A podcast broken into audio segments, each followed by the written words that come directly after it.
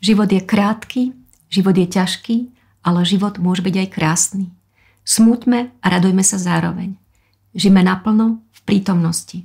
Dnes, tam, kde sme a s tými, ktorí sú okolo nás. Nezameriavajme sa na výkon a nerozmýšľajme veľmi o budúcnosti. To sú hlavné lekcie života, ktoré mi nevyliečiteľne chore deti a ich rodiny ukazujú. Ak ťažkosti, ktoré im choroba prináša, sú pod kontrolou, mnoho detí aj adolescentov sa dokážu hlboko ponoriť do prítomnosti a užiť si a vychutnať v úvodzovkách drobnosti života. Jedlo, hru alebo inú tvorivú aktivitu, hudbu, prechádzku v prírode, spoločnú oslavu alebo chatu s kamarátmi. Pretože dôležitý nie je výkon a budúcnosť, ale spolubytie a prítomnosť. Spomínam na 16-ročného Kristiana, ktorý mal rakovinu a rozhodol sa, že pôjde s kamarátmi na diskotéku do Bratislavy.